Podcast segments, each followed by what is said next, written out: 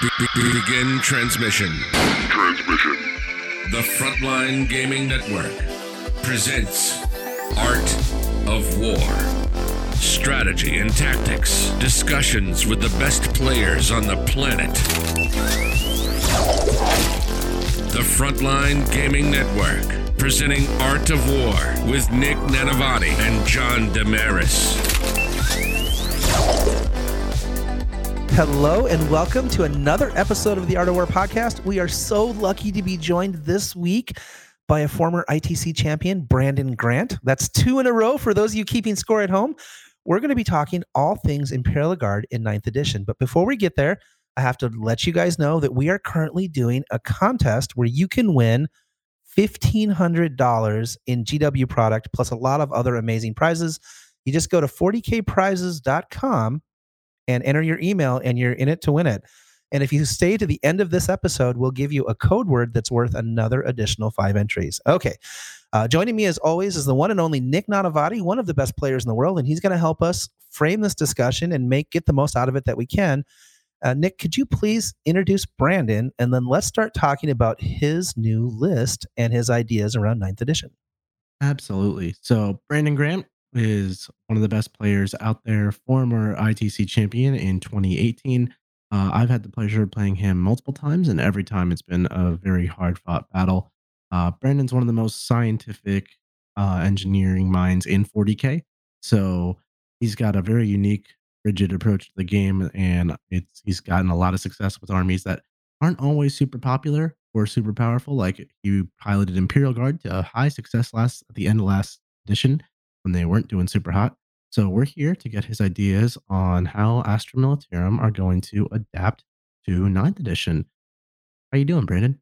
Uh, well, it's really good to be here again, and I'm super excited that our topic is Astra Militarum slash Guard in ninth edition because I'm super excited to talk about that. Awesome. So, what kind of ideas do you have for ninth edition involving Guard? So, if you're going to talk about Guard in general, um, for everyone who's already familiar, um, the things that make them strong are a combined arms approach to winning the game. So um, they have, first of all, extremely cheap infantry. Uh, sure, the infantry don't actually do anything on the table, but they can take up space, which is super important if you want to, say, hold an objective without spending too many points to take it, or block enemy reserves from showing up where you don't want them or screen out assaults so they can't get to more important things. So they have a bunch of pawns that they can bring.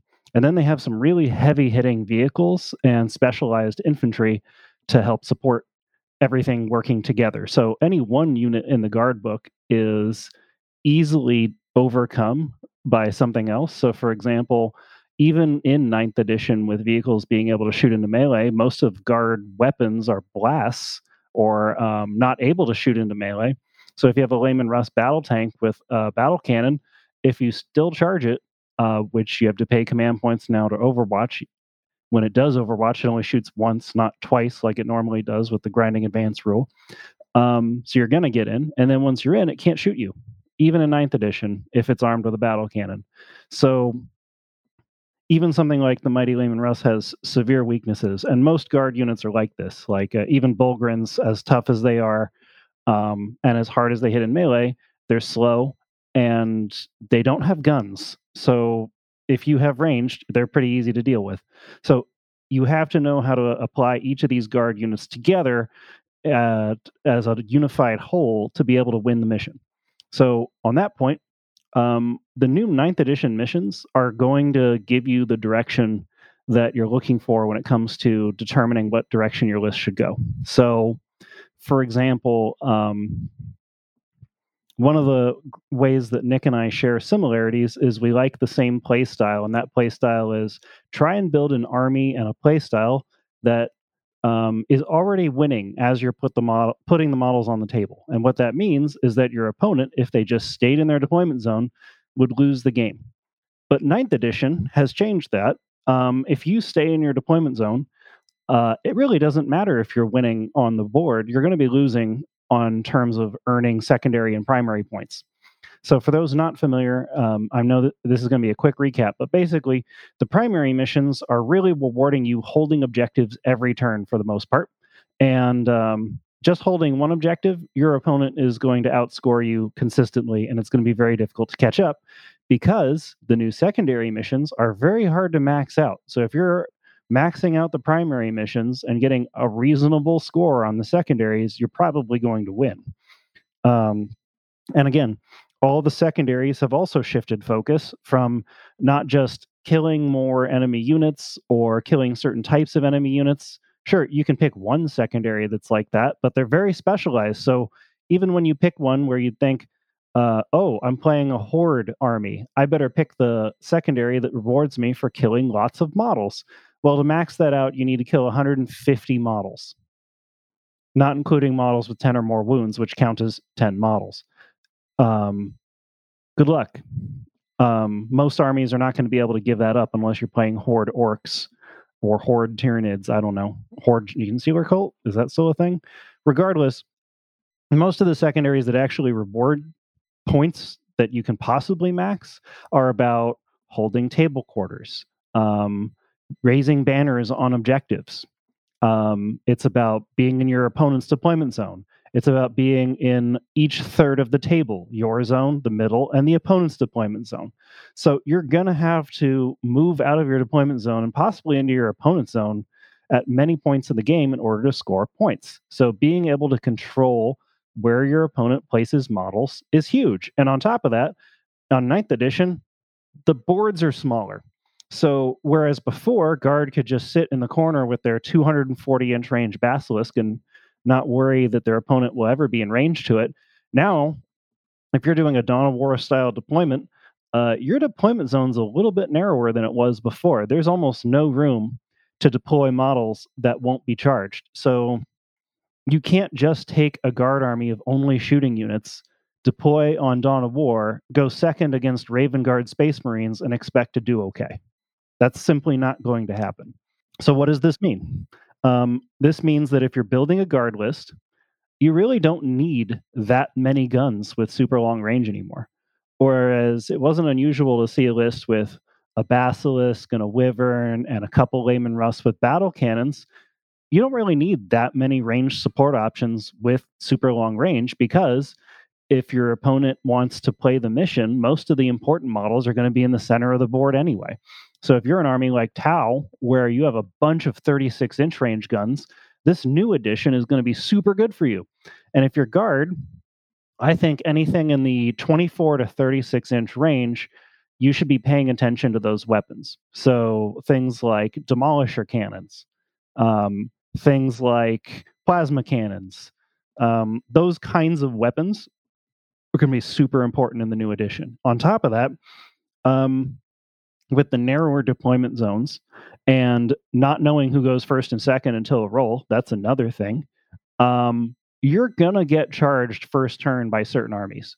So you're going to go second because you're alternating deployment, and then your opponent rolls. And of course, they pick to go first with their Raven Guard army that appears with a thousand points of melee assets in front of you turn one and easily completes charges from three inches away with plus two inches to their charge roll um, that's going to be a thing that happens. And uh, if you don't want to automatically lose during the list building phase, you need to plan for that. And it's not going to be sufficient to just take a bunch of guardsmen anymore um, because the deployment zones aren't deep enough for a good screen. So you're going to need units that, even if the enemy charges them, can shoot into melee, i.e., vehicles that shoot well into melee, or melee units of your own that can deploy behind other units. Um, because again, remember, um, in the new ninth edition charge rule, you have to be able to get into engagement range with every unit you declare to charge on. So if they can't actually reach the unit uh, during the charge because there's other models in the way, they won't be able to swing blows into that unit, which is fantastic because it used to be that you could charge one unit, consolidate just over engagement range away from the next unit, and then swing twice at the end of the phase um, and pile into that unit and swing. And that target unit never got to swing. Now, of course, some of the swing twice abilities you had to be in engagement range of something, but you could be in engagement range of something basically irrelevant in melee and then pile into the melee specialists and wipe them off the board, whatever. I'm getting off topic here. So again, we want lots of mid-range firepower. We need units that can go into the center of the board and take and hold objectives because we also score objectives at the start of our player turn, not at the end of our player turn. So we need really resilient units. Um, probably lots of screens. Um, vehicles are way better. So all that said, let's actually get into a, a list with guard and get into some of the nitty gritty I was thinking of. Before we do that, Nick, did you have any questions about anything Brandon said? Because I pretty much agreed with everything that he said, and I think his premise is sound. Um, that was an excellent monologue of kind of the overall arching ideas of Ninth Edition and how Guard needs to kind of fundamentally adapt to it. I do really like that he touched that you can't just run a gun line and try to be successful with it. I know a lot of players have been just like, here's my nine Leman Rusks, some Basilisks, and some Wyverns. I can shoot into combat. I'm a table you. That's just not going to work in Ninth Edition. Not only did Brandon say accurately that most weapons in guard are blast weapons, so you can't actually shoot into combat too effectively. But you need to be proactively trying to achieve the mission, just like you said, and that requires a very combined arms approach. So, with all that said, Brandon, why don't you introduce us to your army list? Before that, I just I just wanted to add one thing to your monologue, and that is the turn is a five turn game, so it's even more important to be aggressive on the scenario early because you don't have that sixth turn to sort of catch you back up. So uh, like the shortening of the game also contributes to the narrative that you put together, right? And you really only get four turns to score primaries because you can't score them on turn one. So it, it's huge. You only score primaries at the start of your command phase, which is the start of your turn, and you can't score them turn one. So you get four turns of scoring now. It's it's really changed how aggressive you need to be. Um, unless you can fully table your opponent, in which case you win per the new rules uh, you're going to lose if you hold back for a couple turns and your opponent gets a 30 point lead on you that you can't possibly make up. Was that a rule? I actually didn't catch that. If you table your opponent, you just auto win? That was a thing I thought I'd read somewhere. It may very well exist. I don't, I'm not sure. Um, regardless, um, to start with, um, the new Psychic Awakening book, this is another thing worth mentioning before we get into it um, was really helpful. So were the Vigilus formations. However, for competitive play and matched play, Vigilus formations are no longer viable. So we'll be focusing only on the abilities that you can get in the Codex and Psychic Awakening. If you want to play casually and you include your Vigilus formations, great. I'm not allowed to do that anymore if I'm playing in tournaments. So with that in mind, um, there's a lot of abilities that I think that Scions have that are super good um, in the new meta. Um, so, for example, um, they have access to warlord traits and relics that are pretty nice. Um, but also, they have the access to the only ability that guard have to have an extra warlord, only if your warlord is also a Tempestor Prime.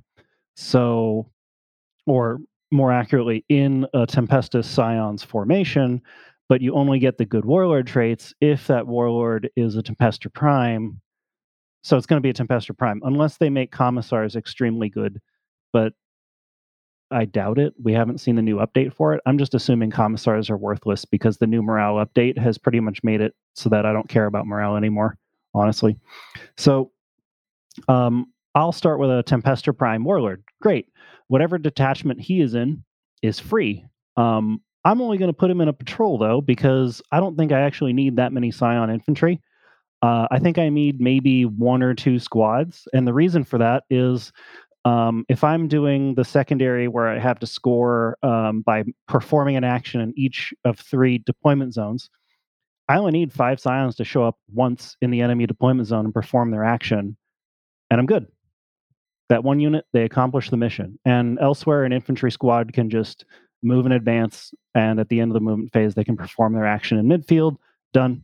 Um, I don't actually need them to do anything beyond that. So I think a small number of scions is super helpful, but I don't need to spam them. They're still very expensive per model. So I agree wholeheartedly. I actually just taught a class today on how to achieve the secondaries and do actions and whatnot. And scions came in quite a lot as a cheat deep striking platform to do that kind of stuff for you. Yep, you don't but, have to spend any CP to put them in reserve, um, which is great. Um, but again, it, I, I feel that scions are totally optional. You can definitely not take them, but once you see what I'm doing with them, maybe you'll reconsider. So I'll take a patrol, um, just because I don't want to take that many of them. And the patrol has a Tempestor Prime as my warlord, and the regiment is the Lambdan Lions, which give them uh, an additional AP on all their weapons, which I think is super useful in the new edition. Um, so I'll take the Tempestor Prime. He's my warlord, and his warlord trait is all tem- uh, Lions within six inches. Reroll ones to hit, and I'll make sure my free relic is also the Lambdan Lions relic of uh, Lions within six inches have a five plus invulnerable save. We'll come back to why that's important. Uh, for my mandatory troops choice, I'm taking five Scions with two hotshot volley guns. And for an elite's choice, I'm taking a command squad with four hotshot volley guns. Remember, Lambdan Lions also have a stratagem from Psychic Awakening. For one command point, a Lambdan Lions unit will cause a mortal wound on an unmodified wound roll of six. And remember that Scions can also re-roll to wound with one of their orders against monsters and vehicles. So this squad has 16 opportunities on threes, rolling ones, to cause mortal wounds on a six to something. Um, not to be underestimated for that one command point to just plunk three to four mortals off of a target pretty handily. Um, and Yeah, then finally, very- uh, the, I've also got three Taurox primes. They are dedicated transports, so I have to take three units, and I have. And each of them is armed with a Gatling cannon and two hotshot volley guns. And I threw a storm Stormbolter on one of them because I had the points. So this detachment gives me um, some infantry that can just deep strike in and score actions if I need to, or murder things um, because hotshot volley guns are insane. Um, and we have the Taurox primes. So the Taurox primes move 14 inches do not take a penalty to hit for moving. Hit on threes. Uh, if they're near the Tempestor Prime and he is giving the character rule as long as he's within three inches of one of them, um, so he can't be shot, uh, re- reroll ones to hit. Also, five plus invulnerable save if he's near them. And they get 20 strength 4 AP1 shots at 24 inches, and they get eight strength 4 AP3 shots at 24 inches as well. So that is a lot of AP1 and 3 firepower that'll just remove anything that doesn't like strength 4, which is anything up to toughness 7 because you'll still wound on fives in my book. So that is absolutely terrifying for clearing the midfield of units that are trying to score objectives in my book. The other thing is that these vehicles actually do fire into melee reasonably well against infantry equivalents, uh, including Space Marines, even. So I think that they're a great secondary line because if your opponent tries to tie them up with something and fails to murder them, um, ooh, they're not going to like the return fire, even with the minus one to hit. Uh, next, um, I've got a battalion, and it's going to cost me three command points to take it. And I think that for this edition, uh, spotters, the custom regiment with plus six inch range to your heavy weapons with 24 inches or more range, is enormously helpful. Alternatively, you can also take Vostroyans because they get six inches to their rapid fire and heavy weapons with 24 inches or more range. Um, and they don't get the other benefit I'm taking, which is gunnery experts for re-rolling the number of shots on a blast weapon every time you fire it. But they do have the stratagem to spend one command point to make a unit plus one to hit, which I think is really cool. So I think in a different list, if I'd started with more command points and didn't want to spend the command points on other abilities, I think Vostroyans are actually really strong in this edition because the extra range to take 24 inch range weapons to 30 inch range weapons, I think is going to be huge with the smaller maps and more uh, units in midfield. So, with that said, uh, I started my battalion with three tank commanders, all identically armed with demolisher cannons and las cannons. Um, I didn't put plasma cannon sponsons on them because the new ninth edition rules made plasma cannons 20 points. So it's 40 points more for each ta- uh, tank commander to have one. Um, that just feels like a lot compared to 20 points for a demolisher cannon. Thank you very much. Um, so I just stuck with demolisher cannons on these bad boys. Um, next, I took five infantry squads. Uh, I took two platoon commanders because I ran out of HQ slots. So if I want orders for those infantry squads, I have to take platoon commanders instead. Uh, and then I took nine Bullgryns, five of them with slab shields, four of them with brute shields. So five two plus armor saves, four four plus invulnerable saves, all with uh, Bullgryn Mauls, so they actually hit reasonably well in melee, not terribly. Uh, I also took a Priest to give all the Bullgryns and infantry squads plus one attack, uh, and an Astropath with Psychic Barrier to provide the Bullgryns with plus one to their saving throw. And I also took a Manticore and gave it the tank ace of full payload, which allows it to, instead of roll a d3 for damage, flat three for damage. And I think Manticores are really going to shine in this new edition for a couple reasons. One, they're only able to shoot four times, but the game lasts one turn less. So it's not really a big deal to only miss one turn instead of two. Uh, and they can move 12 inches and then use their um, CP ability if they have line of sight to the target to um, get plus one to hit. And the thing that was suggested to me uh, before I realized that I should do that is um, if you give a hunter killer missile to a manticore that has full payload, the hunter killer missile will do flat six damage. So I think I should probably drop a couple hotshot volley guns on my five man Scions squad and get this uh, hunter killer missile going on the manticore because that just sounds ridiculous to me. Just a flat six damage weapon? Just just flat six? That's it? The psychic awakening rules, um, I can look it up, but I think the wording on it is um, yeah. Here we go. I can pull up the tank ace rules right now if it'll load. But it's basically instead of rolling damage for its weapons, it does the maximum. That's a, the world's best hunter killer right there. right? I'm going to come back to that. But did you guys have, first of all, any initial thoughts on the list? Like, Yeah, in so- summary, we've got three tank commanders with demolisher cannons, las cannons, three Taurox primes, um, a manticore, nine bullgryns, five infantry, a handful of scions, and then some supporting characters. Yeah, I actually have a few things I want to ask. You actually have gone down in inventory. I know towards the end of 8th edition, you were running like, I know, 80, 90, something like that. And that, to me, they've only gotten more useful being able to hold objectives uh, or contest your opponent's objectives rather with move, move, move. Keep him from raising any banners, keep his primary low just by, doesn't matter what happens to them, but move, move, move 10 guardsmen onto his objective. He's only on one or two now. He's scoring not 15 points, and you're not really sacrificing much to keep his score lower. Why are you are you satisfied with only five units of guardsmen, or do you think you would like more? So that's an excellent question because I love guardsmen, but there's a couple reasons that um, I didn't go for more of them. One of the reasons is that, um, sorry, I got full payload. Do not roll it to determine damage characteristic of weapons this model is equipped with. They have their maximum values. So yeah, if you put a hunter killer missile on a full payload tank ace, it's flat six. That's sick. Um, Taking all my miracle dice shenanigans away and right? finding the guard. So you're absolutely right. Guardsmen can run forward and obstruct objectives all day, but they have some serious problems, in my opinion. One of those problems is there's a few secondaries that reward you consistently getting more kills than your opponent every turn of the game. Um, and I feel like if I'm taking 90 guardsmen, I'm very easily giving my opponent those points because another thing I failed to mention about ninth edition is the changes to line of sight. Unless tournament organizers go ahead and board up all the windows in their ruins that they're using, it's going to be a lot easier to see into ruins.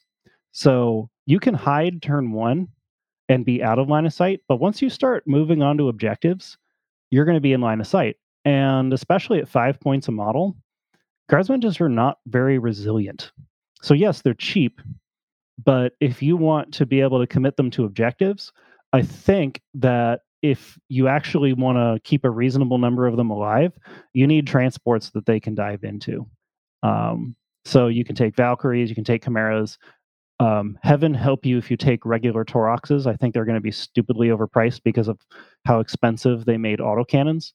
But I think a 90 something point Chimera with either double heavy flamers or heavy flamer multi uh, laser for cheap is the way to go um, because you can actually run those forward and with smoke launchers keep it alive at least through a turn when it's exposed then have the guardsmen get out and go take objectives and in fact you can have the guardsmen disembark from the chimera um, and another squad move in advance and re-embark in the same Chimera. So you kind of use it as a midfield checkpoint. But all that said, I think that's actually a lot of points to invest in that. And instead, I think that I'd like to try using the Bullgryns to take and hold the center of the board because, again, it's really cool to deny your opponent with an infantry squad an objective as a throwaway, but I don't think it's worth the points cost now. Like 50 points to take away an objective possibly, but also an order that you have to use because remember, I have a limited number of HQ slots for company commanders. I had to take platoon commanders. So it's 25 points in order instead of 30 points in 8th edition. That's huge.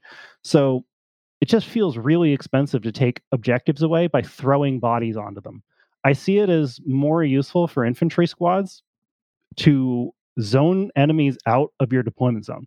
So remember when I said it's really cool that you can throw five scions with no weapons into your opponent's deployment zone and perform an action and get points from that? Well, your opponent can do that too. But if you have all these 10 man guard squads just filling your deployment zone out of line of sight, then they can't.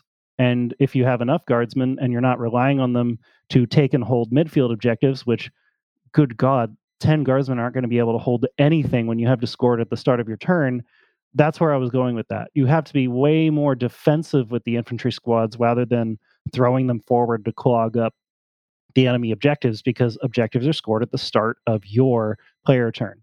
Um, like even in the past, like Imperial Knights couldn't move through guardsmen. Now they're making it so that well they can move through screening units, so you can still sort of block them, but not really. Um, so that's that's why I was going in that direction. I'm using this as an experiment to say what if I'm not using infantry squads to take and hold objectives? What if I'm relying on Bullgryns and uh, Taurox primes?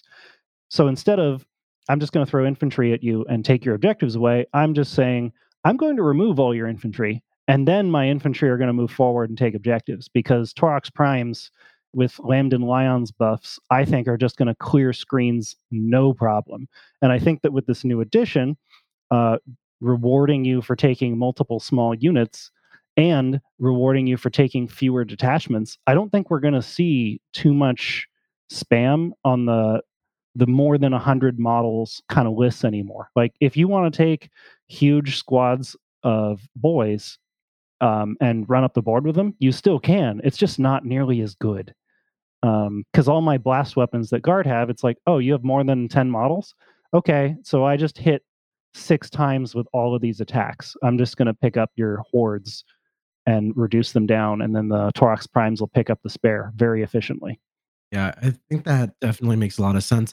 It definitely using the guardsmen really aggressively sounds like it's a good idea.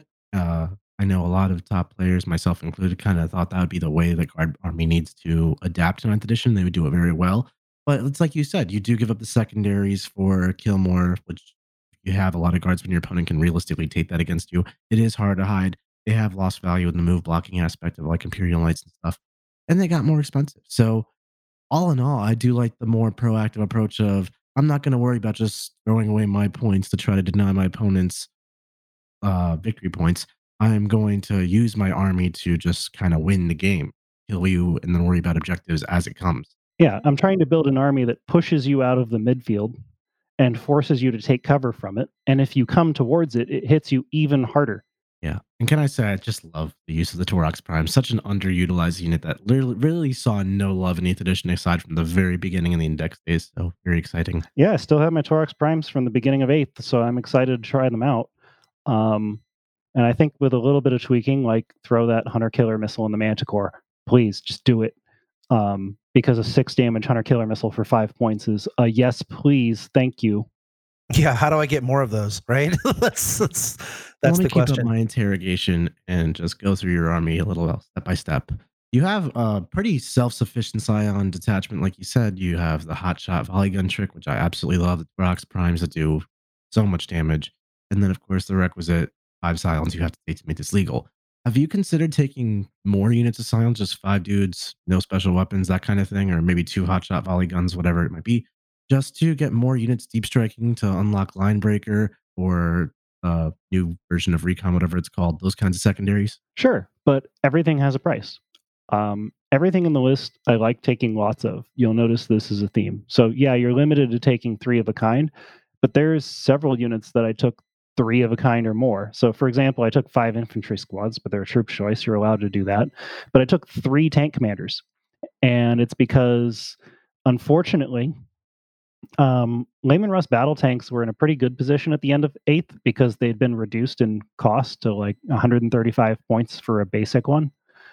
Now they're 165 points for the same model, which is insane. That's a huge, more than 20% increase in cost for the same model, which when some of these models like Bullgryns went up like a couple of points, it, it's really kind of sad to see how far regular Leman Russ have fallen. So if you want really just solid fire support, you you can't really rely on Leman Russ battle tanks anymore. I don't think. I mean, you can use Leman Russ battle tanks as just a hull that gets in the way and maybe make a T8 spam army with them, but they're not there for damage anymore. They're just too expensive for damage output. So, yeah, three tank commanders. And then it starts flowing logically from there. If I take a tank commander away, that's one fewer tank commander that you ever have to deal with during the game. And um, there's this concept, and eh, I don't know, in, in real combat, where if you're going to bring something, you better bring a lot of it. Because if you think about it, let's say I have an anti tank gun in my opponent's army that counters my tanks. If I have one tank, the anti tank gun shoots it and destroys it before it has a chance to do anything. If I have two tanks, the anti tank gun takes out one of my tanks, and the other tank has a chance to find it, but most likely the anti tank gun's still going to win two for two for nothing. But if I bring three tanks, the anti tank gun removes one of them. The other two tanks now have twice as good of a chance of finding it before the second tank is taken out. And the third tank might just find it before it is destroyed and take the position. So if I just scatter one of every unit type in the list, my opponent's going to look at it and say, oh, against my army, that's the unit I like the least. And they remove that unit. And you're like, oh, um, well, I needed that against you, but you removed it because you didn't like it. And now I don't have the fire support I need. So I think it's better to build a list where you take lots of the same thing um, just so that your opponent doesn't have good options. It's like, oh, shoot, those tank commanders are terrifying. I'm going to take them out. And they take one out. And you're like, great, I still have two of them, and they're going to shoot you now. So at least they still get a chance to participate. You make it harder for your opponent to remove the important models in your list before they have a chance to participate by bringing more of them. So, yeah, I could add more scions, but if I think that one squad of scions staying in reserve until turn five and then showing up and performing an action and getting me four secondary points is worth it, why do I need the the next one? if that's really all that I'm bringing them for. Like the the extra marginal utility from that really isn't helping me. I was just thinking to potentially get you Linebreaker, which requires two units in your opponent's deployment zone uh, to score. You can put two Scion squads really far out of the way, be forgotten about, and just four points, four points, four points, four points for the turns two through five. Alternatively, Recon, you could throw one squad out there into your opponent's zone on its own. It yeah. now dies. that in order to get max points for recon, you have to hold every table quarter for every turn. Oh, that's that's tough, man. It is tough. It also potentially opens up deploy scramblers. I mean, I wasn't suggesting you need to cut a Leman Russ Demolisher tank commander for 10 scions, but maybe something like you could cut one infantry unit and replace it with one deep striking scion squad. It's five fewer bodies, five bodies at deep strike. You certainly can. And I think that's a totally legitimate option because it's almost the same cost. And in fact, it's five points cheaper if you don't have any weapons. Okay. I was just curious what your thoughts on the subject were, but I'm glad we got to the crux of why we're taking three of all the vehicles. That makes can, a lot of sense. Can we talk about the uh, the tank commanders? I have some questions about the demolisher cannons. Obviously, um, you're getting plus six inches of range, right, from your uh, custom. I forget what they call it. Custom. It's a chapter tactic, but I don't it's know. It's a regiment. Yeah, regimental, whatever. Doctrine. Um, doctrines, regimental doctrine. Okay, I've I've been educated. Thank you, Brandon.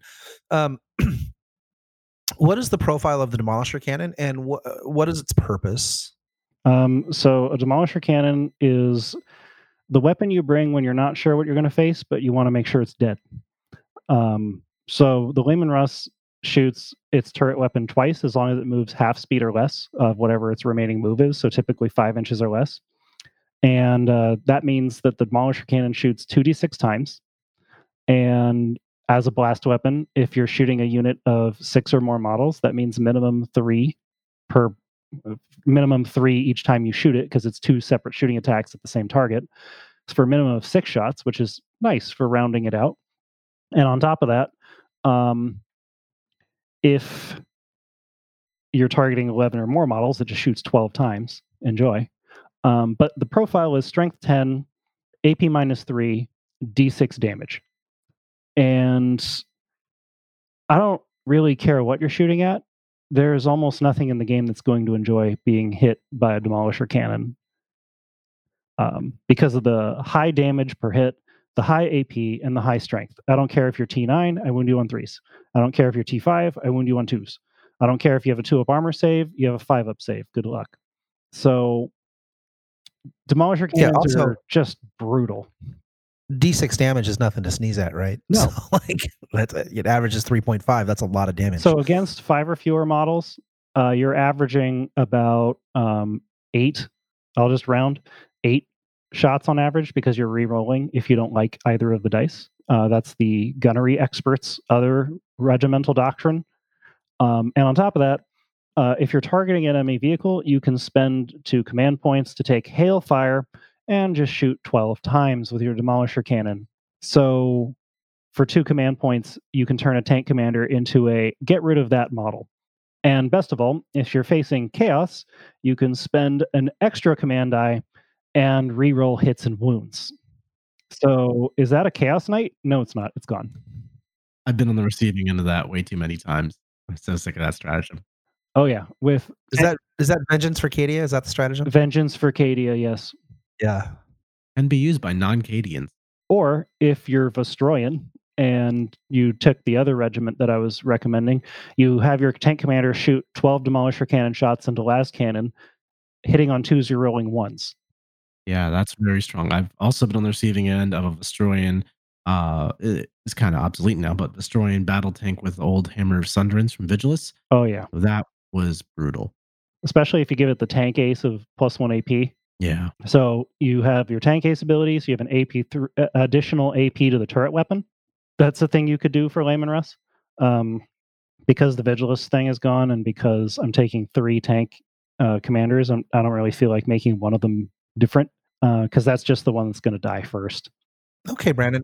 I'm starting to see the genius in your list, right? And you tell me if I'm way off base, but you've got these three tank commanders, you've got the Taurox Primes, and between the two of them, they've got very different weapon profiles, but they they kind of do the same thing in that mid range, in that 24 to 30 inch range, um, or lower, right? But basically covering the middle of the board. You put out an amazing amount of firepower, and then you have these Bullgryns that are moving onto objectives.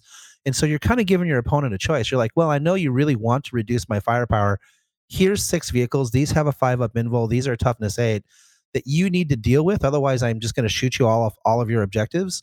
Um, and by the way, I've got this other tough nut that I'm moving on to objectives so that I'm scoring heavy on primary. There's your there's your choice, right? Is that kind of the design? Yes, and it's like peeling an onion. So if you have deep striking melee reserves and I deploy correctly, the only units you're going to be able to uh, target turn one are infantry squads. And if you lack anti infantry, um, maybe that's how it is on turn two. So it might take until th- turn three or longer before you can actually declare a charge on something important. Um, and even then, the Taurox Prime's Overwatch is no joke. If they're near the the Scion um, Prime, they reroll ones to hit. So if I Overwatch for one CP, they're hitting on sixes to rolling ones. But Guard can also spend another CP, so they hit on fives. So you have um, 28 Strength 4 shots at AP 1 or 3, hitting on fives, rolling ones in Overwatch.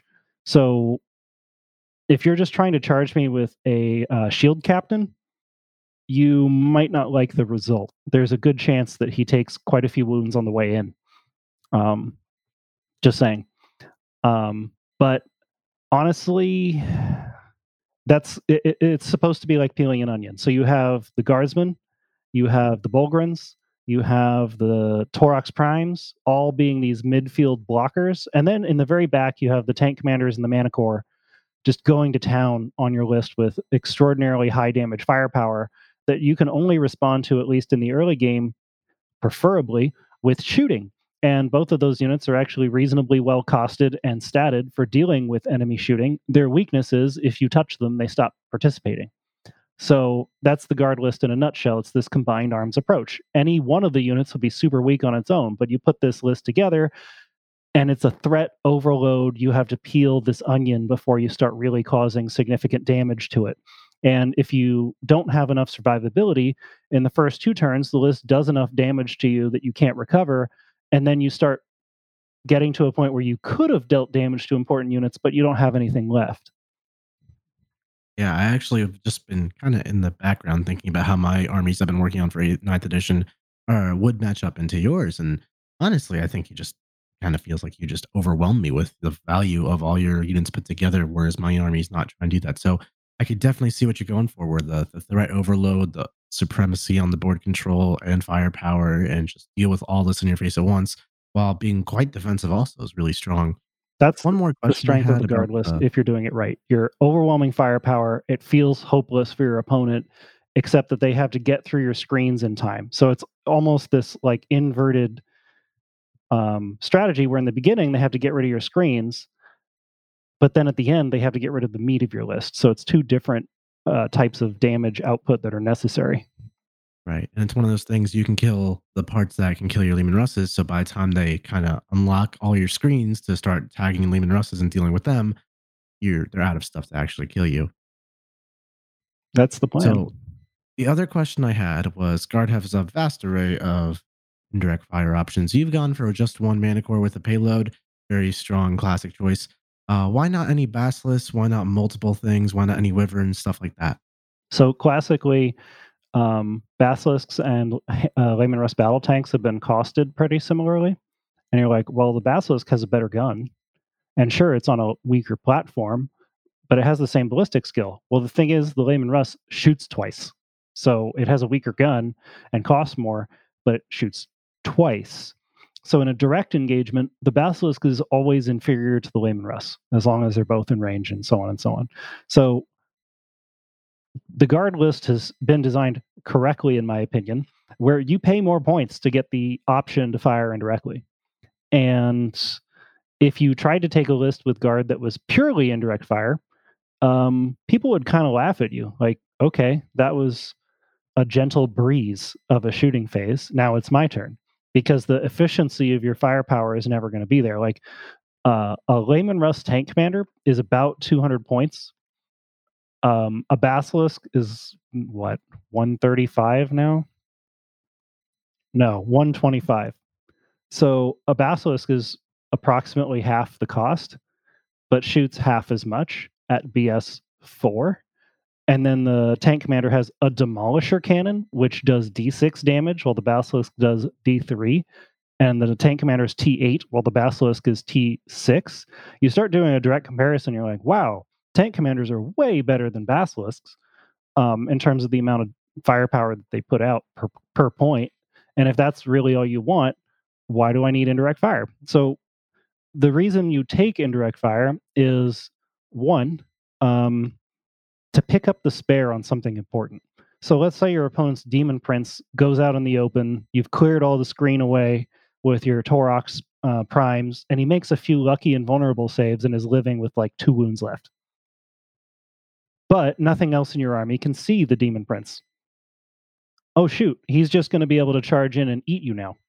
Well, no, I've got this indirect fire vehicle in the back with range to the table, and I'll shoot him at that dangerous model and pick up the spare. I just need one failed save and that model will go away. That's what you bring indirect fire for. So just one is enormous utility for when everything else in your list has finished shooting and there's one or two wounds left on something important, the indirect fire picks up the spare. The indirect fire picks up the spare. Every turn, it just picks up the spare. It's not there to do enormous damage per turn. It's there to do damage efficiently where it's needed on demand. That's it.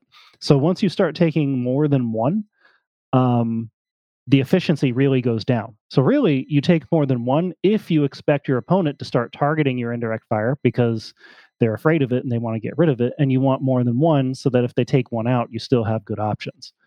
But in this case, with the new updates to terrain rules, I feel pretty confident that I can hide one Manticore for the whole game. Um, and it has range of 120 inches. It doesn't need line of sight if I don't want it to have any. So that and the threat overload nature, it's like, why are you shooting the Manticore? There's Demolisher Cannon tank commanders shooting you right over there. Like, what's wrong with you? So I don't feel bad about putting a tank ace on the Manticore to make it better.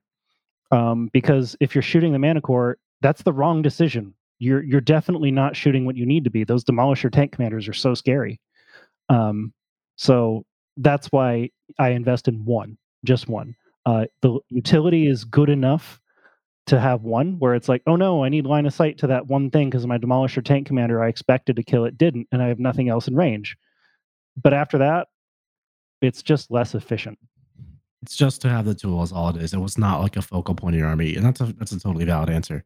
I like it. So, um, I also like that it's sort of pseudo hammer of sunderance, you know, because you're just like, uh, hunter killer.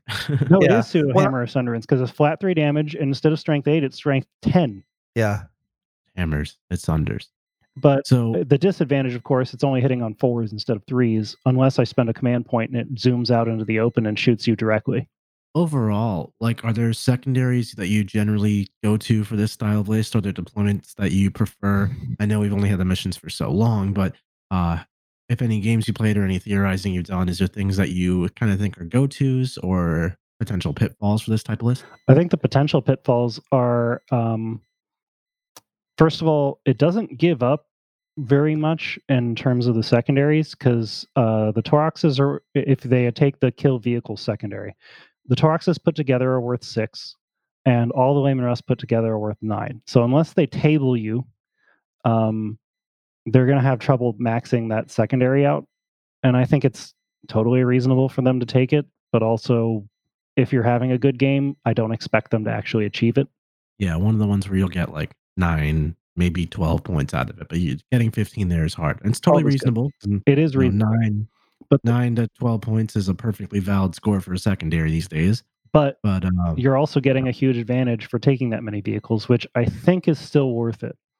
Because again, everything counts in large amounts. If you're only Yeah, going to take one thing, your opponent can just get rid of it immediately and not have to worry about it.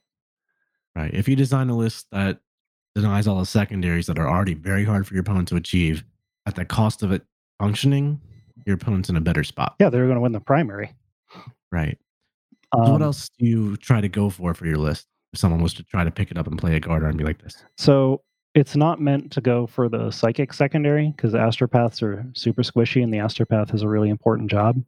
Um, I'd definitely be interested in the deploy scramblers secondary when you have the option of putting the scions in the enemy deployment zone to pick up those points. Yeah, Um, that's only one where you can only get ten points out of it, but it's a pretty not difficult to get ten points. Yeah, and it's actually really hard to max out those secondaries again. So I think it's totally reasonable to take that with this list, depending on what your opponent's playing. If your opponent would struggle to zone you out of their deployment zone, I- I think deploy scramblers is a good choice, honestly. Um, then, depending on your opponent's list, of course, you want to look at if you can kill units of theirs to get a lot of points, and if so, go for it. Otherwise, um, I think raise the banners is totally reasonable. Um, infantry squads, like- I feel like raise the banners is sort of the default. If you don't know what to take, that's the one you take, well, right? If you're looking at your opponent's list and you're kind of like, well, I can probably get nine out of raise the banners. Yeah, but look at infantry squads. Their las guns into Primaris intercessors are just sad. So sad. It's true. Um, So when I see that, I'm like, okay, well, you're really not participating in this game anyway. Go raise a flag on the objective. Now you're helping out. And Yeah, and that, that's more intuitive with the style you're doing anyway, where you're slowly taking the board from your opponent, as opposed to suiciding guard squads up the table to contest the objectives, which is a way you could run guard. Uh, Yep. But doing that means you're advancing, you're using move and move, and you can't raise banners while you advance. So it's kind of counterintuitive to that part of the strategy too, as well. Yeah, it totally depends on the terrain and the mission, but I think that's one of the secondaries everyone should really be looking at if they expect to take over the midfield. Definitely. Completely agree. Otherwise, I'm still getting used to all this stuff. Like, there's a few of them that seem like sometimes you can totally get it, sometimes you can't. Um, like, I really like the one that promotes killing uh, super heavies. Like, if you just kill two Titanic units, you get max points. I think that's super good if you're playing Yeah, knights. When you play against Knights or Magnus and Morty, that's such an auto take kind of secondary. but, uh, yeah, your opponent has to actually bother to take those units, and sometimes they won't. I do think you have a lot of avenues to play the attrition secondary, which is one of the easiest ones to max in certain matchups, right? Like if you have the advantage in killing, because you get four four per per turn that you get it, and your list is designed in such a way that you probably can get it three turns pretty easily. I would say, uh, because a lot of your stuff's really hard to kill, actually, um, barring the guard units, right? Uh, and if you get it four turns, you max it. So that's a twelve or a fifteen against a lot of armies, I think you can reasonably expect to do do that one. What do you think, Brandon? I think 12 or 13 is a super reasonable number of points um, because most of these objectives, you're not really expecting to get 15. Unless you're tabling your opponent, most of the time you're not going to get 15 points. Yeah, it's a win more situation, right? You're already Yeah. winning, so And again, I I, think think, winning the battlefield in the middle um, is super good. And playing to table your opponent is totally fine. But you don't want to get into that point where, yay, I tabled my opponent on turn four, except for those five infantry models, which are just going to hide in the corner the rest of the game. Crap, I didn't Yeah, table him. And then I lost the game because he scored 40 on on primary and I scored 10. I'm you sorry. know? That's how I literally won the LVO is with an infantry squad and some characters left on the table. Yeah. so I know that that that can win games. You can come from behind on some missions where your army is just getting battered, but you're scoring objectives most of the game, and then your opponent can't catch up. There's not enough time, and that was in a six-turn game. Now we're only in five. That's Yeah. how the pros do it. Get table to win anyways. Let me uh I have one more question, but before we do, let's take a quick break from a word from our sponsors. This episode is brought to you by HP Instant Ink. No one is reading your mind, but HP Instant Ink knows when your printer is running low and sends you new cartridges, so you never have to think about ink. Save up to 50%. You'll pay less than $5 a month for ink and never run out again. Find out if your printer is eligible and enroll today at hpinstantink.com. Conditions apply. For details, visit hp.com slash instantink Spotify. Okay, Brandon. Uh, one of the last questions I have for you is you, you talked a little bit about your warlord traits and your relics. Can you kind of go through that again, just as a summary for our listeners? Because now, now in the new mission pack, you have to declare all of that at list construction, right? So, Correct, and that's huge. I didn't mention that. Yeah. So because you aren't able to change your warlord trait between games, there's certain warlord traits that were super nice to have and super tank certain take cases that were super nice to have in certain situations that you're just never going to see now. Um, so for example, uh, the tank ace of plus one armor save. Um, most of the time it's good, but like half the time, well, okay, a, a huge percentage of the time is useful, but half the time it's probably not. Like your opponent's like, cool, I have only melta guns. And you're like, well, okay, then I guess I'll die. Um, so that's why the warlord traits and relics that you pick are super important. They have to be useful in every game or universally applicable, I think. So, for example, I could have taken warlord trait of old grudges. I think that's super good with strength four guns because up to T7, you wound on fives, and old grudges is pick a target, reroll the wound against it if you're near the warlord.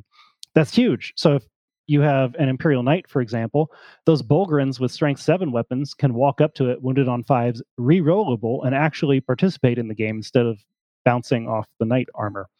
But if your opponent doesn't have the one big stompy model that you really care about, then um, Old Grudges doesn't do much. At least with reroll ones, I can make the Taurox primes that much more terrifying for my opponent to deal with every game against every army and um, I know it'll be at least somewhat useful. Um, again, that's the Lambdan Lions Loreward trait only, and it only affects Lambdan Lions. And then the relic, a five plus plus invulnerable save. Guard don't get invul saves, okay? Like that's not a thing guard get most of the time on their vehicles.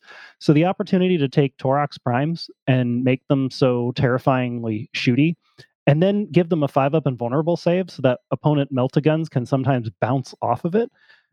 Oh man, that's just juicy. Um, because I know that with 24 inch range, your opponent is also going to have range to them with stuff most of the time. So making them that much more resilient is super nice. Uh, and again, it's almost always useful um, because the Tempestor Prime, for example, doesn't have an invul save. Now he does. And the Scions don't have invul saves. Now they do if they're near the Tempestor Prime. So, um, yeah, I, I just think I'm trying to look for universally applicable warlord traits and relics. There's a few others that you can certainly take. So, for example, um, if you're taking special weapons, I think that a super cool idea is to take the Dagger of Tu'Sakh relic, put that on a platoon commander uh, or a company commander, preferably, and then spend one command point to outflank three or four um, special weapons squads because they're only two power level with Melta or Plasma, your choice, because now it's uh, 10 points per model armed with a special weapon that's Melta or Plasma, which is super cheap. You would have paid more for that in 8th edition, and then outflank them. Super good. So I think that's a really cool idea, but I didn't end up going for it because it tends to be a one use only unless you're taking a lot of it. And then if your opponent's smart, they might counter it. I don't know. I don't know what the magic number is. So I went with what I knew. But as a runner up ability, totally cool to be able to take that relic. Um, as for um, tank ace runner up, I think that the Leman Russ tank ace of reduce incoming damage by one would be super good. So, for example, if my list only had two tank commanders, I think it's super viable to just take two tank commanders with both the same tank ace of in, reduce incoming damage by one because you have that uniformity. Your opponent can't just pick on the one that's takes normal damage first, unless, for example, that third tank commander has a battle cannon and just stays in the back somewhere. Um, but yeah, there's still some useful abilities out there that you can certainly take, and some other runner-up abilities um, besides the Lambdan Lions Warlord trait, the Lambdan Lions Relic, um, the full payload tank ace for the Manticore, um, Sentinels.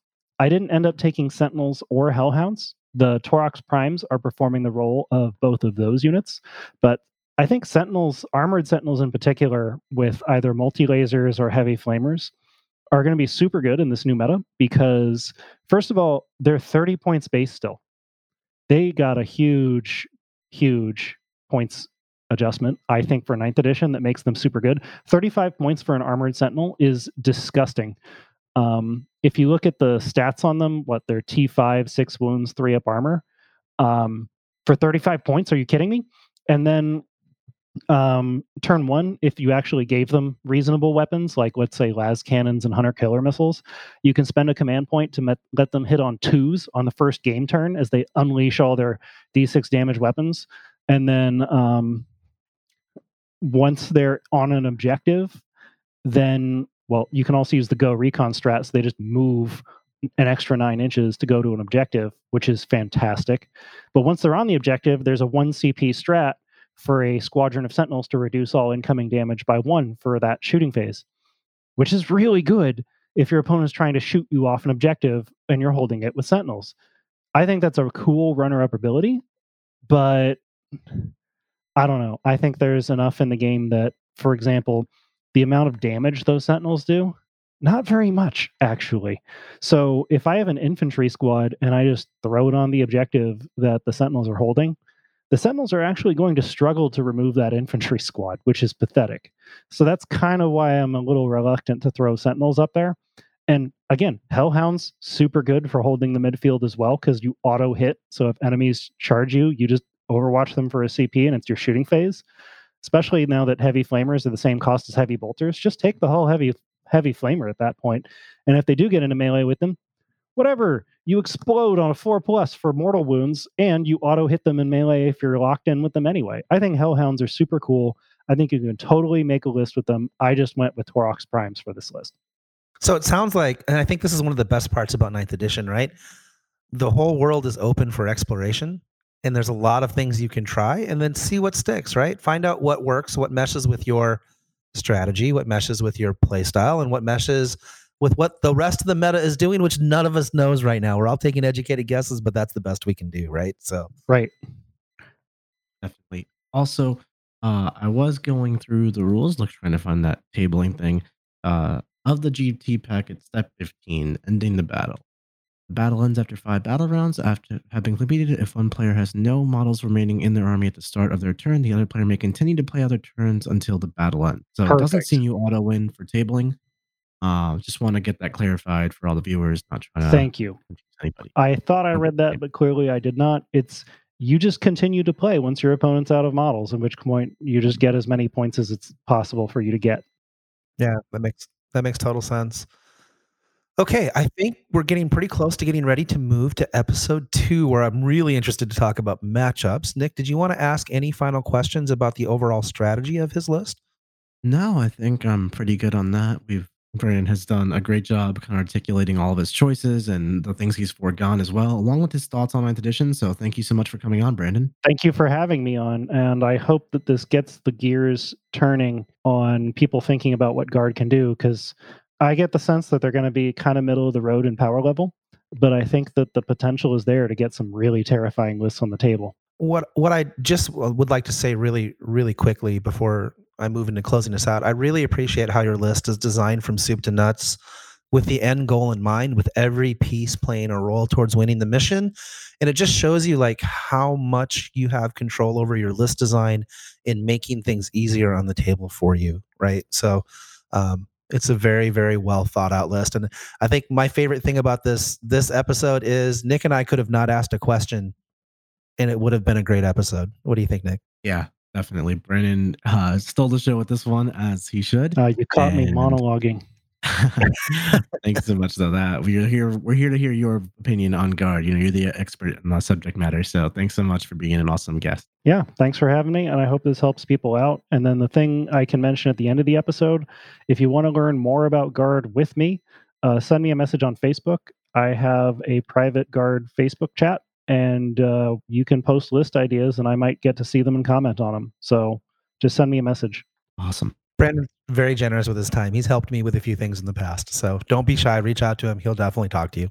Okay. Well, that is episode one where we talk about the overall strategy of a list. And for those of you who are new to the art of war, we always do that. We we really go completely about uh, the macro thoughts about a list. You know, what's in the list? Why is it in there?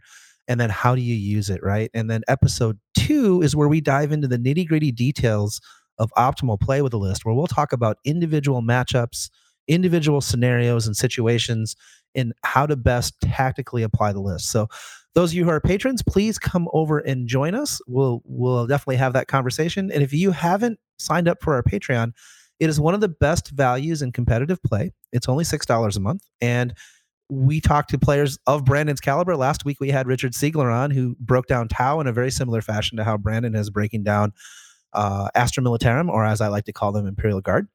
Um, and before I go, I would be remiss. I promised you guys all a code word to enter for the contest. If you enter the word tactics, T A C T I C S, in the contest at 40kprizes.com, you will get five entries in our contest to win that massive prize pool. I think it's like close to $2,500 for the first place winner. That includes a $1,500 shopping spree uh, for for GW products. So um, I I can't say enough how great that's going to be. Okay, patrons, we'll see you over on episode two. For everybody else, we hope you guys have the best of luck moving into ninth edition, and we hope you're as excited as we are. Like the strategy discussion you heard? Want to hear more about the tactics of this list? Sign up for our Patreon at AOW40k.com, where we go deep into details of optimal play. This has been Art of War, a strategy and tactics podcast for Warhammer 40k. Hosted by Nick Nanavati and John Damaris. Produced by Seamus Ronan. Find us at AOW40k.com. And of course, Connect. On Facebook, just look for AOW 40K. AOW 40K. AOW 40K. Till next time.